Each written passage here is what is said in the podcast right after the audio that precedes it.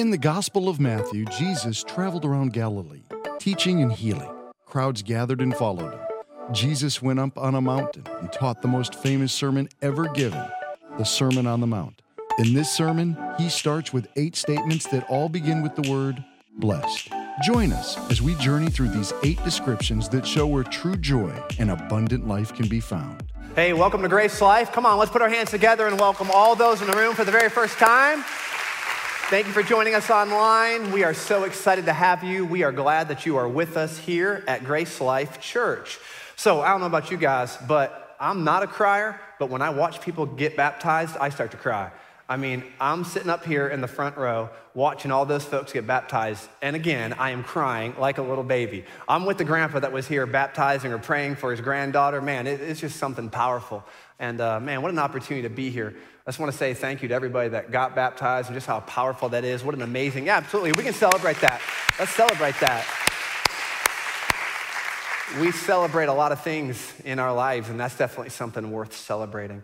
So, a few weeks ago, as you guys were here, you know I like to start off with something light, something kind of funny. So, let me start off by telling you kind of a funny story. Uh, it's about three guys that went fishing. The funny part about this story is going to come at the end, but it's kind of funny in the beginning too. It was a pastor, a priest, and an evangelist that decided to go fishing one morning. And so one Saturday morning, they decide to get up early. I think it's about eight o'clock in the morning or so, so the story goes. And so they get up, they get in a rowboat, like kind of one of those John boats. They row out to the center of the lake and they start to fish. They cast out their lines. And so they're casting all day long and they're fishing and they're fishing and they're fishing and they aren't catching anything. Anybody, has anybody ever been out on the lake and not caught anything after a whole day of fishing? Yeah, amen. I've been there too. It's frustrating, but I'll tell you what they were doing is they were drinking a lot of water because it was in the middle of the day, probably here in Columbia, South Carolina, and it was hot and it was in the middle of summer and they're sweating, so they're drinking some water, some Coke or Sprite or something like that. My favorite thing is probably a raspberry bubbly. They're fantastic. Uh, Pastor Jimmy has some of those tucked away in a little refrigerator in his office, uh, just some flavored water. Uh, don't tell him, uh, he's actually sitting here right now with us, but don't tell him I'm the one that comes in and sneaks in and steals all his raspberry bubblies, you know, so don't tell him, okay? It's not stealing, I'm borrowing forever. I'm a pastor. Come on, you guys are horrible. Don't say that. So listen, these guys are out, they're out fishing, they're not catching anything, but they're drinking and they're drinking. What happens when you're out in the sun all day long and you're drinking water all day long? You got to go to the bathroom. So the pastor says to himself, Man, I really got to go to the bathroom. I got to go pee. But I don't want to make the other guys stop fishing. We haven't even caught anything yet. Well, after a few minutes, the priest says, Listen, guys, I have to go to the bathroom too. And the pastor's thinking, All right, well, maybe we'll go in now. But the priest steps up in the middle of the boat. He steps out onto the water, walks across the water, goes to the shore, goes into the bushes for a few minutes, comes back out to the water, comes back to the boat exactly the way that he came, sits back in the boat. The pastor thinks to himself, oh my goodness, what a man of faith. I can't believe this. How in the world? This guy just jumped out of the boat, walked across the water, went into the bushes. I, I can't believe it. So a few minutes later, the evangelist says, Man, I have to go to the bathroom too. He steps up in the middle of the boat, hops out into the water, walks exactly the same way the priest did, goes into the bushes. He comes back exactly the same way, sits down in the boat. Says, All right, guys, yeah, I'm feeling better too. Now the pastor's thinking to himself, Oh my gosh, two men of faith here. I mean, this is like a Bible story right in front of my eyes, like Peter that walked in the waters, like Jesus, I can't believe it. So he, he gets enough faith up inside of him, and he jumps up and says, All right, guys, listen, I got to go to the bathroom too. He steps out onto the water, sinks right to the bottom. The priest looks over at the evangelist and says, Do you think we should have told him where the stones are? Come on, come on. That's a funny joke. Y'all can tell that somebody at lunch today. It's going to be great. You're like, oh my gosh, the dad jokes have got to stop with this guy. they're, they're never going to stop. They're just going to keep coming and coming. Now, listen, guys, let's talk about something more important today than jokes, and that is we are in the second week of a series called Blessed. What this series is all about is we are going to be looking over the eight Beatitudes, the eight Beatitudes that Jesus gave in the very beginning of his Sermon on the Mount. Maybe you guys have heard of that sermon before. It's found in Matthew chapters 5, 6, and 7. In fact, over the next eight weeks, I'd encourage you, if you have some time, read over those verses, Matthew 5, 6, and 7, in, chap- in those chapters. And I think you're going to find some great things in it. What this series is, we're going to be looking at really just those first eight statements that Jesus makes in that sermon. And I've had the opportunity actually to stand well, tradition says about in the hillside that Jesus gave those right in Israel. And so it was fantastic, just picturing a crowd of people gathered where Jesus is able to talk about some of the, maybe some of the most important words he said. I mean, there's not that some are more important than others, but he gave some very important words. In fact, if you look in the New Testament, depending on what translation you're reading, there are some words that are in black and some words that are written in red in different color ink. And if you don't know, all the words that are in red are the words that Jesus spoke directly, like out of his mouth. Those are the ones that are recorded in the New Testament. And if you look at Matthew chapter 5, 6, and 7, there are more words in red at one spot than just about any other place in the New Testament. It's pretty awesome. So let's read over these quickly that we're going to find in Matthew chapter 5 we talked about the first one last week. It's blessed are the poor in spirit. Pastor Jimmy talked to us about that, kind of how it's so different than what we may have thought that it was. If, if you haven't heard that sermon yet, I'd encourage you to go onto our website and check out part one. All eight of these are going to be really important because they all fit together. I'll talk about that in just a minute. This week, we're going to look at blessed are those who mourn. We'll look at blessed are the, blessed are the meek. Blessed are those who hunger and thirst for righteousness. Blessed are the merciful, blessed are the pure in heart, blessed are the peacemakers, and we'll finish up the series with blessed are those who are persecuted for righteousness' sake. So now all eight of these statements are meant to be working in, in like cohesion with us in each of our lives all the time. You might say to yourself, all right, well, I heard three or four on that list, Erich, that I'm pretty good at. In fact, I feel like I got those on lockdown. You know, I nailed those already. But what about the other ones, the five, six, seven, eighth one, or something like that? What Jesus is trying to tell us in our lives as he's speaking to us through his word here, that we're supposed to have all eight of these in operation all of the time. Man, that's, that's harder to do. When I think about having all eight at it, all eight working, I think to myself, man, you know what? I hope somebody teaches me how to do that. Well, guess what? We're going to do that at Grace Life Church over the next eight weeks. We're going to help us understand how important it is to have these eight things working in our lives and what these eight things are. Sometimes we can read the Bible because of the context for so many thousands of years ago, and we can look at it and we can say to ourselves, I'm not really sure what it is the Bible's trying to say with those verses. And so we're going to help explain that to you. And this was important for Jesus, from Jesus' perspective also. In fact, if the listeners in the beginning of his statements didn't get how important it was, he's going to continue on some other aspects that he's going to speak about in Matthew 5, verse 14. So he's going to talk about how it's important for his people, for all of us, to be salt and light. But let's kind of zero in on one particular verse here in Matthew 5, verse 14. He says, You are the light of the world. You know, when I first read that, I think to myself, No, Jesus, you're the light of the world, not me. But what he's saying to us is that he's working through us and in us so people see Jesus when people see us having these beatitudes at work. That, that's essentially what he's saying. He says, You are the light of the world. A city set on a hill cannot be hidden. When I think of that verse, I think about this one time where I went to southern Guyana. Guyana is a country in South America. It's right on the northern border, right in between Venezuela. Then you have Guyana. Then you have Suriname and French Guiana.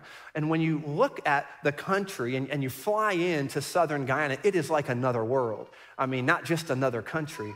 I remember flying in, and the airplane that we flew in from, we had a layover, but on the, the, the, the, the flight on the way into Lethem, into Guyana, was a, a plane that you don't normally ride in. It was one of those like kind of eight seaters. It was a, a plane that wasn't pressurized, the cabin, and they had great big wheels.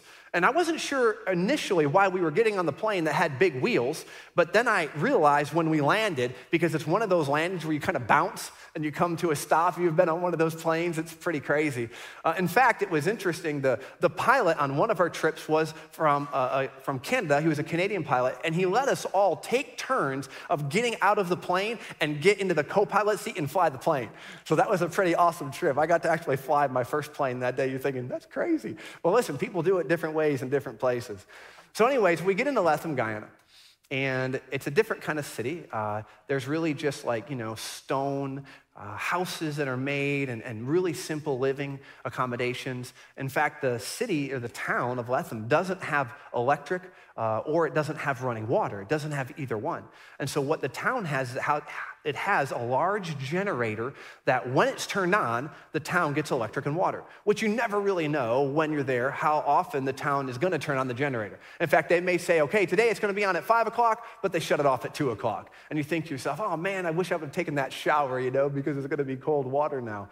And so, anyways, we decide that we're gonna go into some villages that are a little bit further, a little bit off the beaten path. And so there are some indigenous, even nomadic villages that are about 20 miles away from this town. So we decide what we're gonna do is we're going to kind of rent or borrow a smaller generator and we're gonna take it into the town or into the further villages because some of these villages have never seen electric or water or anything like that before. They've never seen electricity. So we have the smaller generator, but it's heavy enough that two people have to carry.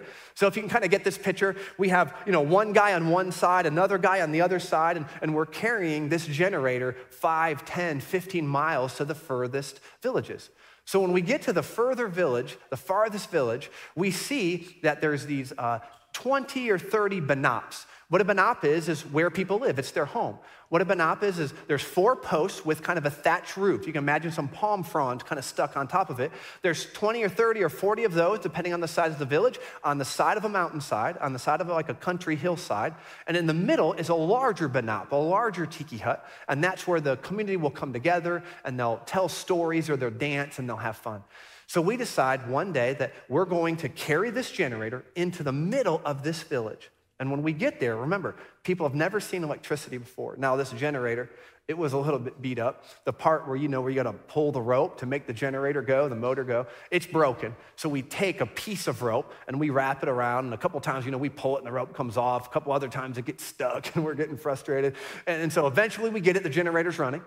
But the outlet's broken out of it too, so we had to carry about a 50 foot piece of lamp cord with us. So we take the two pieces of lamp cord and we stick it in where the outlet's supposed to go, right? And then the other end, we uncoil the lamp cord and we take it up where the benab is, way up into the top of where the, the tiki hut is, about 10, 12 feet in the air, and we have a single light bulb.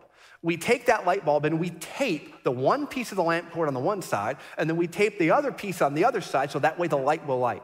So it's completely dark village, and, and there's no moon out that night. We fire up that generator, we get the light bulb going just the way it's supposed to be, and that light bulb lights, and it is amazing how bright. It's a single watt or single uh, 60 watt bulb. It makes that entire little village area bright.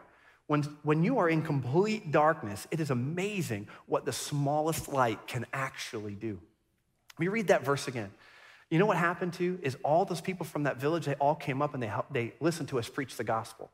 Let me read that verse again, because this is that picture is kind of what Jesus is asking us to do as his people as we have these eight beatitudes in our lives working. He says, You are the light of the world. A city set on a hill cannot be hidden. Nor do people light a lamp and put it under a basket, right? Once we got that light bulb going after all that time, we didn't put a blanket around it. No, we put it on a stand and it gives light to all in the house. In the same way, he's going to talk to us now. Let your light shine before others. Let these Beatitudes be working in your life all the time. Why? So that they may see your good works. Who? The people around us, the people living in darkness, and give glory to your Father who is in heaven. You know, these Beatitudes working in our lives that we're going to learn about over the next series of weeks, it's not just about having those things work in our lives for our own benefit, although there will be some great benefit that we have, but it's also so that way other people can see the light of Jesus shining in a very dark world. You might say to yourself, well, Erich, listen, you don't understand what it's like living next to my neighbor. I mean, this guy or this group, I mean, you have no idea. It is crazy. If you lived there, then you wouldn't be saying that. You know what I think? I think that if you live next to the darkest situation you can possibly imagine, that is why Jesus has chosen you to live there because your light is going to shine the brightest. When your light shines in the middle of the darkness, it is amazing how much light actually does get cast. So today we're going to look at that second beatitude. This is it. It's Matthew 5 4. It says, Blessed are those who mourn, for they shall be comforted. Like Pastor Jimmy talked about last week throughout this series, we're going to use the word blessed instead of happy. Some translations do use the word happy. So they would say, Happy are those who mourn, for they shall be comforted. But imagine using the word happy there in place of this word. Basically, Jesus would be saying, You're happy when you're sad, or you're happy when you mourn. Has anyone ever actually went through like some true mourning? Maybe it's from a sickness that you went through or a loss of a loved one. I mean, that's why we think maybe happy isn't the best word because Jesus isn't saying, hey, you should be happy when you're going through those hard times. No, actually, there's a time in which the Bible even talks about that we should mourn, and there's moments for sadness, and there's moments for reflection. So if you find yourself in the middle of one of those moments today, joining us live or even online, we want to make sure that you know you have permission from Jesus to be able to mourn through those things in the right way, to feel the right set of emotions and the right set of circumstances, of course. So what does it mean? Well, it means this that you're the healthiest when you are undone before God. Jesus is saying here, he's actually making a tie directly to this idea of repentance when we are undone, when we are laid bare before God, when we give him every single thing that we have and we lay it down at his feet before his throne. And we lower ourselves to a position where we say, God, we give it all to you. It's all you. So, what does it mean to be undone before God? It means to truly mourn over sin, not loss to truly mourn over sin, not loss. Because we do experience some loss in life, but we all have sin that we have to go before God and we have to repent of. I remember a time two and a half years ago when we woke up one morning. My wife and I, we have six children, and, and at the time we had six children. And, and two and a half years ago, when we woke up, and one of our children, one of our boys, was completely yellow. Like his skin was yellow, the whites of his eyes were yellow, his teeth were almost yellowing, his, his fingernails were yellow. And it wasn't because he had colored on himself or something like that. We wish that's what was going on. But we wake up and we realize, man, we better take this guy to the doctor because we want to see what in the world is going on. So we take him to the doctor that first morning, and they do some blood work. I think it was the first time he'd ever had a blood test done. Uh, he'd have many more to come. And so he, he'd do this blood test, and they, you know, they find the vein, and you can imagine a little kid getting poked and everything. And, and so they, they do this blood test, and, and they tell us, okay, Mr. and Mrs. Schultz, uh, you know, you can go home for now, and we'll call you when the blood results come in. Okay, so that day goes by, and then we get up the next morning, and, and I get ready, and I go to work in the morning, and my wife gets a phone call from the doctor's office. Has anyone ever received a phone call that changed your life? Maybe it was a text or a call, or someone came and knocked on your door, and, and the news that they gave you would change your destiny, your life forever.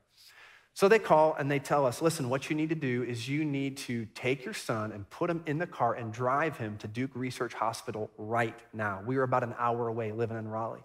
And they said, This is what you must do because his liver levels that are supposed to be, is two particular levels that they measure for the liver, and they're supposed to be around, you know, the 20s and 30s. Both of these are in the high 2000s, almost 3000s. And they say to us, okay, you have to go right now. So we take them in the car. I come home from work. We drive up to the hospital and we get there. And they start doing a series of tests and more blood work and more things. And, and they tell us, well, it must be, you know, because he's having a reaction to this virus or this thing or that. And so they're doing test after test after test, trying to knock things out. You know, sometimes in the medical world, you don't really know what it is until you know what it's not. So what they're trying to do is they're trying to find out what it, what it is by determining what it's not. So they're saying it's not this, it's not this, it's not this, it's not this. We're like day three, day four. I mean, he's losing weight like pounds a day. And, and our son at the time, he's six years old, so he doesn't have a lot to weight to lose, anyways. And so he's getting skinnier and skinnier and skinnier. And he's turning more and more yellow, and his face is sinking in, and he's dying. And so we're, we're going through this process, and they say, listen, we just can't figure out what's going on, so we're gonna have to do a liver biopsy. Well, now it's Friday. We've gotten in Monday morning. It's Friday afternoon, probably two or three o'clock in the afternoon. And so they tell us, okay, we're going to do this liver biopsy so we can figure out what's happening. So about three or four o'clock in the afternoon, they come and say, okay, we'll change our mind. We're not going to do the liver biopsy now. We're going to have you come back in next week and do the liver biopsy. So, okay, that we go home. It's an interesting moment because what's happening is, is usually from our point of view, when you come home from the hospital, you come home when you're better, not when you're sicker. So we take this little guy, put him in the car, and like we have to carry him. He's so weak. We put him in the car and we drive home and we think to ourselves, what is going on? And I, this, this feeling starts to come inside of me that I'm starting to get frustrated. I'm starting to get frustrated because the doctors don't know what they're doing from my perspective. I'm starting to get frustrated because God is kind of allowing these things to start to take place, and I, I don't want it. Like, I, have I've walked through enough pain and suffering with people that have gone through hard things, health things in their life, and thinking to myself, honestly, like, our family's been pretty healthy, and I'm just being selfish and prideful in the moment. And I'm thinking, I don't want to walk through this. What is even going to happen here? So, after the next two or three months, they can't really figure it out. They do a liver biopsy, and it's kind of, you know, inconclusive, and they just don't know what's going on.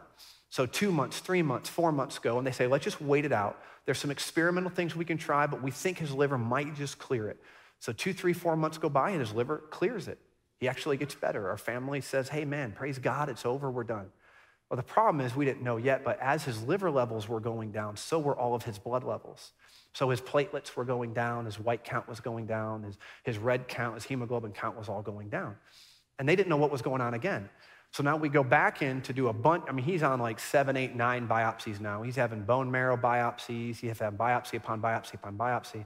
And eventually they finally come to a conclusion that he has a, a, very rare disease, like 200 people in the, like internationally a year get diagnosed with this called aplastic anemia.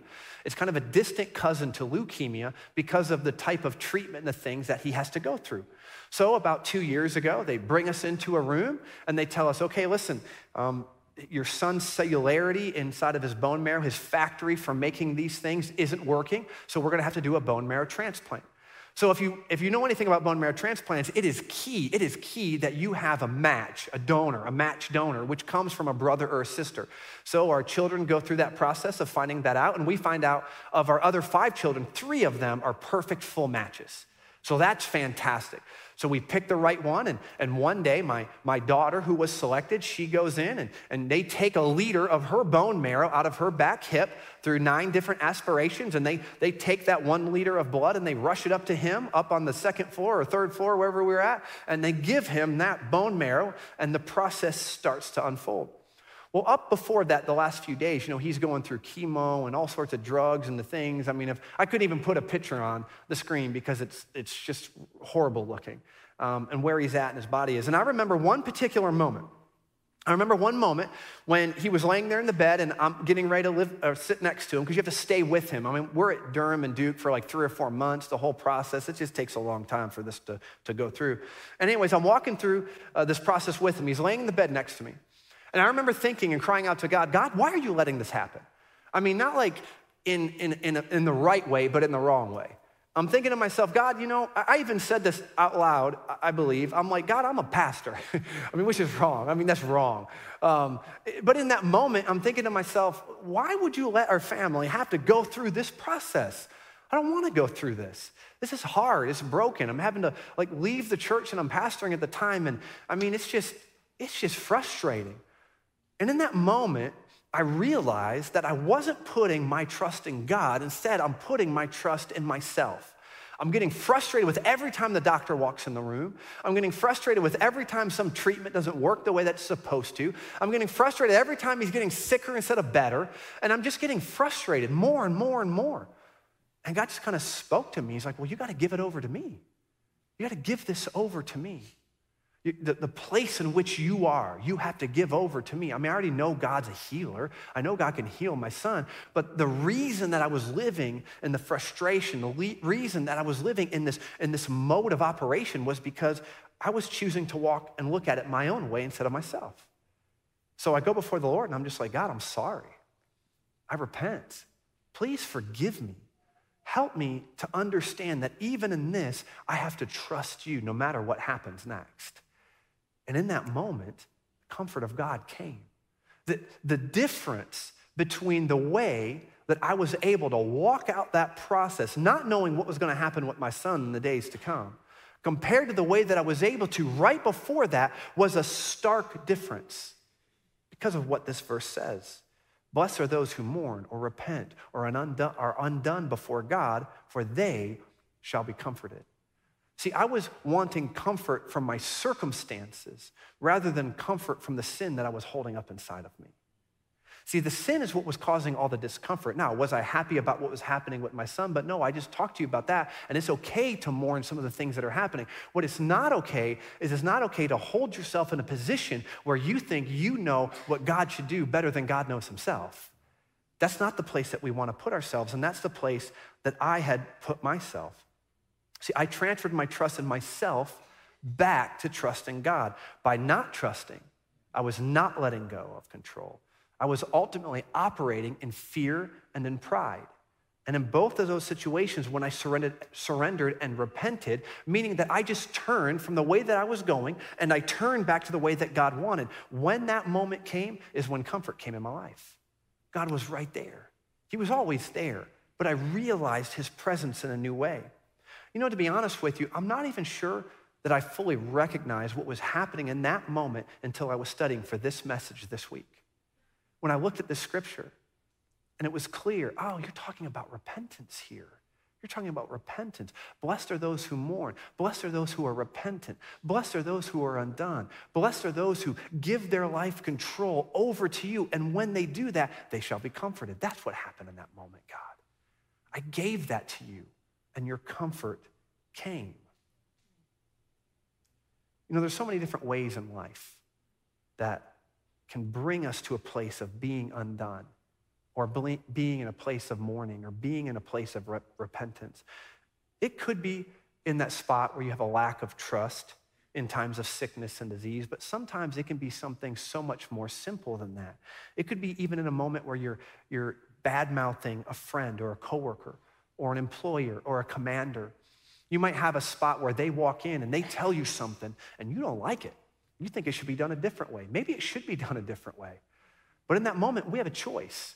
Are we going to hold on to what God's plan for this situation is, or are we going to choose that we want what we want?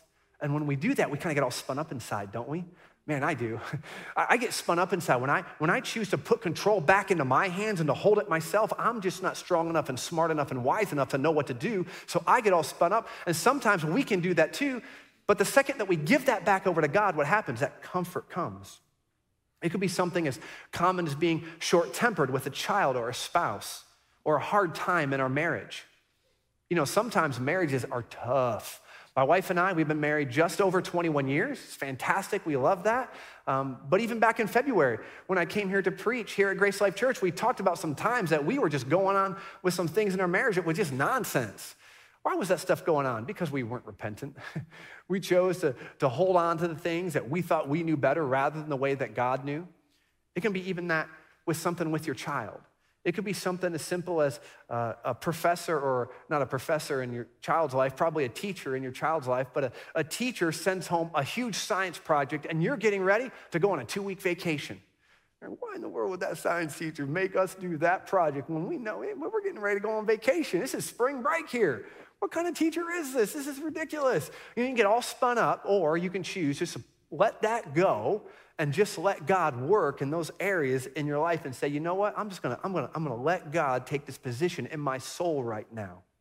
It's a place of realizing we need God because of our sinfulness. Again, remember Matthew 5 4, blessed are those who mourn, for they shall be comforted.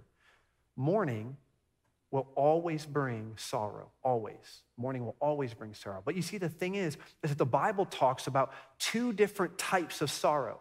Talks about godly sorrow and worldly sorrow. So we want to make sure that while we're mourning and we fall, fall into sorrow, we want to make sure that we're going in the direction of godly sorrow, not worldly sorrow. So 2 Corinthians 7 8 says this. This is Paul talking here. And Paul had just written the letter to the Corinthian church, the letter of First Corinthians, which really dealt with some things inside of their lives, and, and they had to come to repentance on a couple things. And we're going to see that to be true here in the letter of Second Corinthians, because Paul's going to follow up this letter and he's going to talk about what happened from their response in the first letter. So Paul says, I am not sorry that I sent that severe letter to you, though I was sorry at first. For I know it was painful to you for a little while. Now I'm glad that I sent it so he's looking back to how he felt before, but now he's looking to how he felt now, how he feels now. It's kind of like hashtag like sorry, not sorry. You know what I'm talking about? Like, you guys ever see that on, so, on the socials? I mean, people hashtag that all the time. And uh, this is like Paul. I think he like invented this idea of sorry, not sorry. He's like, I'm sorry I sent it. No, I'm not sorry. You know what? I'm not sorry at all. Let me see, let's see why. It says in verse 9, now I'm glad that I sent it, not because it hurts you, of course, but because the pain caused you to repent and to change your ways. You know, sometimes what we do in life is we just run away from the pain. We run away from the things that cause us to repent because it doesn't feel good in the moment. Now, I couldn't run away from what was happening with my son, but what happened was in that moment, it brought me to a place where I could choose to either lay down my life and let God have control, or I could keep control myself. And I promise you, I'm, as, I'm not good at controlling situations as God is. Uh, And so I had to lay that down. God wants his people, it says, it was the kind of sorrow God wants his people to have so that you are not harmed by us in any way. See, when we walk through godly sorrow, ultimately it's for our good. We're not harmed, and God allows us to move on with the better things that He has for us in our lives. See, if I wouldn't have walked through that process, I may have continued to grab a hold of the control that God knew I needed to release, but instead He allowed me and our family to walk through this process. That way we can lay it down, and I'll tell you, it's changed our family's life. It's changed our life. Now, would I want anyone to go through that process of what happened with my son? Of course not. But remember, it's not about mourning your loss, it's about mourning your sin. So, what I'm talking about is I look back and I'm sorry for the sin that I was holding on to, which came out in pride and fear and control. Verse 10 says, For that kind of sorrow, the sorrow that we're talking about, God wants us to experience. Why? Because it leads us away from sin and it results in salvation. Do you hear that? That's the good news. So, in the moment, it doesn't feel good. In the moment, we don't want to go through it, but what is God doing inside of our life? He's leading us to a place and an experience that leads us away from sin and it results in salvation. And it's not just salvation in the sense of that one time, like Pastor Jimmy was talking about before baptism, where we go and we say, Oh God, we're sorry for our sins. Absolutely, that's an important moment in life. But there's more beyond that. There's that moment where we grab a hold of our life and we say, We want to continue to walk in in store with the things that God has for us in our lives. That's what this verse is talking about. For, the, for that was a kind of sorrow God wants us to experience, and it leads us away from sin and results in salvation. There's no regret for that kind of sorrow. There's loss sometimes. There's loss sometimes, but there's no regret. There's loss, but there's no regret. But worldly sorrow which lacks repentance, results in spiritual death.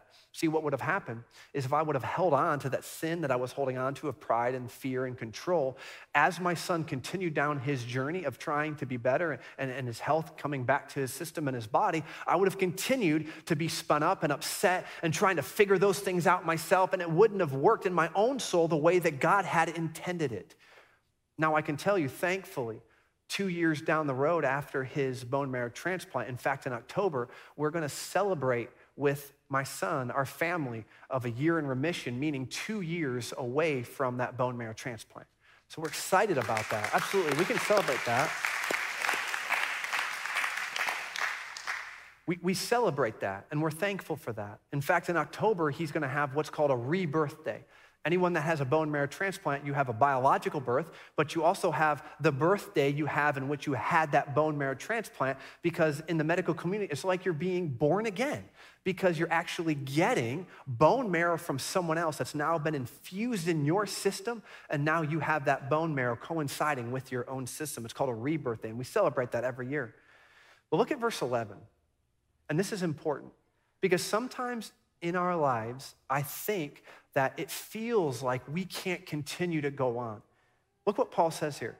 Just see what this godly sorrow produced in you. When you do it the right way, here are some things that it produces such earnestness, such concern to clear your, such concern to clear yourself, such indignation, such alarm, such a longing to see me, talking about the first letter, such zeal, and such a readiness to punish wrong. You showed that you have done everything necessary to make it right. See, that's the picture of repentance.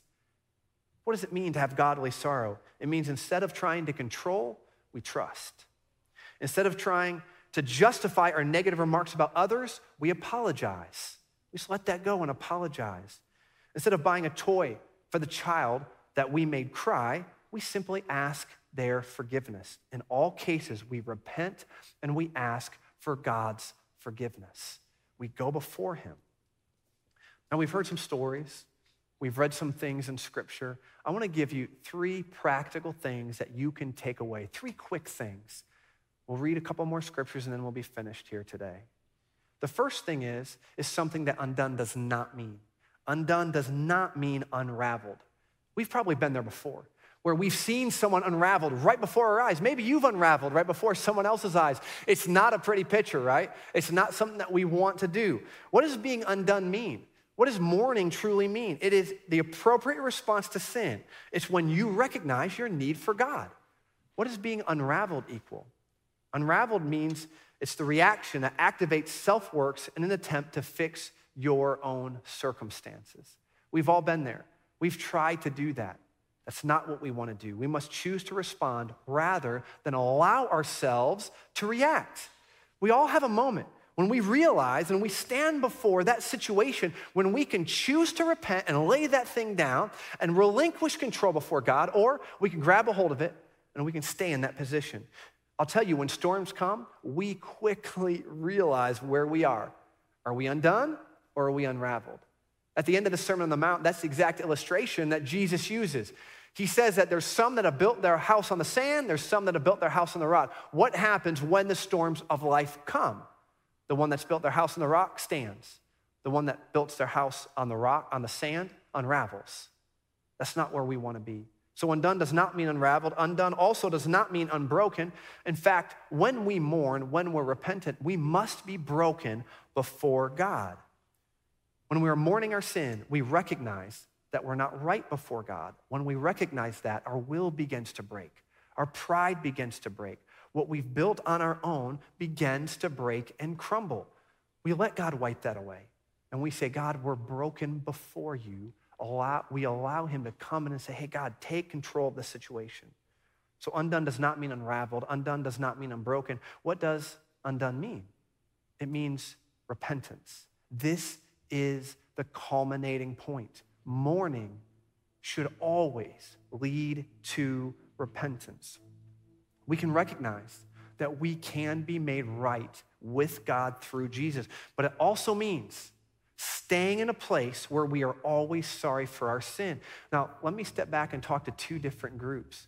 You might be in the group similar to the place that I was at, and that's a position kind of of pride, where you say to yourself, uh, you know, I know what's right for my life. I know what's best. I kind of fall into that. God, most of the time, my interaction with God is God has to come and He has to kind of help me understand that I'm not all that, right? It's like He has to come and He has to tell me, all right, Erich, listen, uh, remember, uh, there, there's some things going on in your life that you need to learn from here. You know, my, God literally sends my wife, Lonnie, into my life for those purposes all the time. I could get mad at her. The truth is, I celebrate that. I'm so thankful that God allows my wife to come to me, right, in, in private, if it were, before it gets public. Like, let's not, let's not chastise how, the work that God uses in our spouses. Thank God He uses our spouses. Because sometimes he, he reveals some things inside of us that if we don't fix, it just gets bigger and bigger and bigger. But if we're smart, we'll listen to our spouse and be like, yeah, I need to check that, right? That happens between my wife and I all the time. The second aspect, or the second group of people, and if, if you're in the first group, you should just probably plug your ears right now. The second group of people are people that walk in shame and regret. And you kind of stay in this unhealthy, always sorry zone. And you feel like your life's never worth it. And you feel like your life is never going to measure up and it's never going to, and even though jesus did what he said he did and, and you believe it you kind of just walk in this place I, I want you to know that that is not what jesus is talking about here when he's talking about repentance He's talking about the healthy aspect of coming before God, putting our trust in Him, making Him our King in every area of our lives. In that hospital with my son, I recognized I wasn't trusting in God's provision. So I repented. And I opened up my hand, my hands, and I even visualized my son in my hands, and I put him in God's hands. And then I took my hands away. kind of like, I had to like close them, tie them behind my back. God, He's yours, regardless of what's going to happen. He is yours. And in that moment, I was comforted. God was with us. He helped us walk through every step of the way. Was He always there? Of course, but I didn't realize that He was right there and His comforting power was there because I needed to repent over some things. I needed to lay some things down before Him. I needed to become undone. You know, I'm new here at GraceLife Church. I've only been here a couple months, and part of my time here is joining some life groups. And there are some life groups that you guys can join, even at the end of the service today.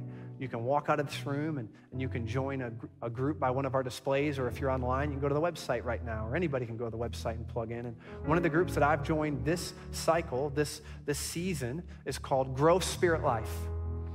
And in Grow Spirit Life this week, this was a section that was read out of the book. It's from Pastor Jimmy. It says the Holy Spirit, God Himself, is our spiritual renovator. You shouldn't be afraid of God living in you. When He moved in, He knew you were a fixer upper. Moreover, He came because you need renovation. He never intended to move into a model home. You know, when God saw you, He saw every aspect of your life. In fact, He saw you before He saved you. He saw you. He knows you. He didn't look at your life and say, oh, that one's really going to be able to clean up their life. I'm going to save that one. No, it's, it's not like that. He looks at us. He knows we need repair. He knows we need fixing. He knows some people struggle in pride. He knows some people struggle in regret and shame. And yet he still comes. He opens up his heart to us, his arms to us, says, come on in. All we have to do is turn and go his way. It's called repentance.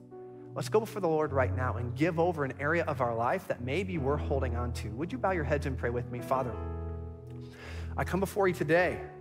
Lord, I thank you for your word. I thank you, God, for who you are. I thank you, Lord, that you have an opportunity to continue to work in our lives, not just at the moment of salvation, but as we continue down this road of repentance, Lord, it's daily, sometimes hourly, sometimes minute by minute, we need you that much. We really all do. You know, a moment ago, I talked about holding up my hands and just giving God my son.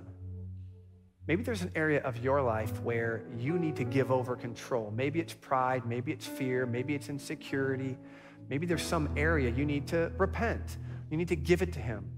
Just let God come in to your soul, to your space, to your mind right now and reveal those spots to you. Right now, right now. He's here. He's here. He's here at home online as you're watching. He's here right now in this room. He's doing, he's doing a work in people's lives. Don't, don't, don't miss out on that opportunity because he's here right now. God, I pray that you would come, and even in my own life, Lord, it's my prayer. Lord, I pray that you would come in my own life and, and you would reveal things in my life, Lord, that I need to give to you. And I open up my hands and I put them in your hands and I put my hands back again, Lord do it. I need it. Lord, we all need it. Spend that moment if you need to. I want to speak to another group of people. Maybe you're here this morning and, and you've never initially, you've never for the first time given your life to Jesus. Well, I'm going to say a prayer, and just underneath the, your breath or just in your mind, your own heart, you can say this prayer uh, after me and give your life to Jesus with all of your heart. Turn from the way you're going and turn to make Jesus your King. Would you pray with me? Just under your breath. Dear God, I come before you today. Jesus, I make you my king. I repent of my sins. I turn from the way that I've been going and I grab a hold of the hope that I can have in you. I make you my Lord. I make you my Savior, God. I want to live a life where you are always right there with me every step of the way. So I choose you this morning. In Jesus' name we pray. Amen. Amen. Come on, guys, let's put our hands together and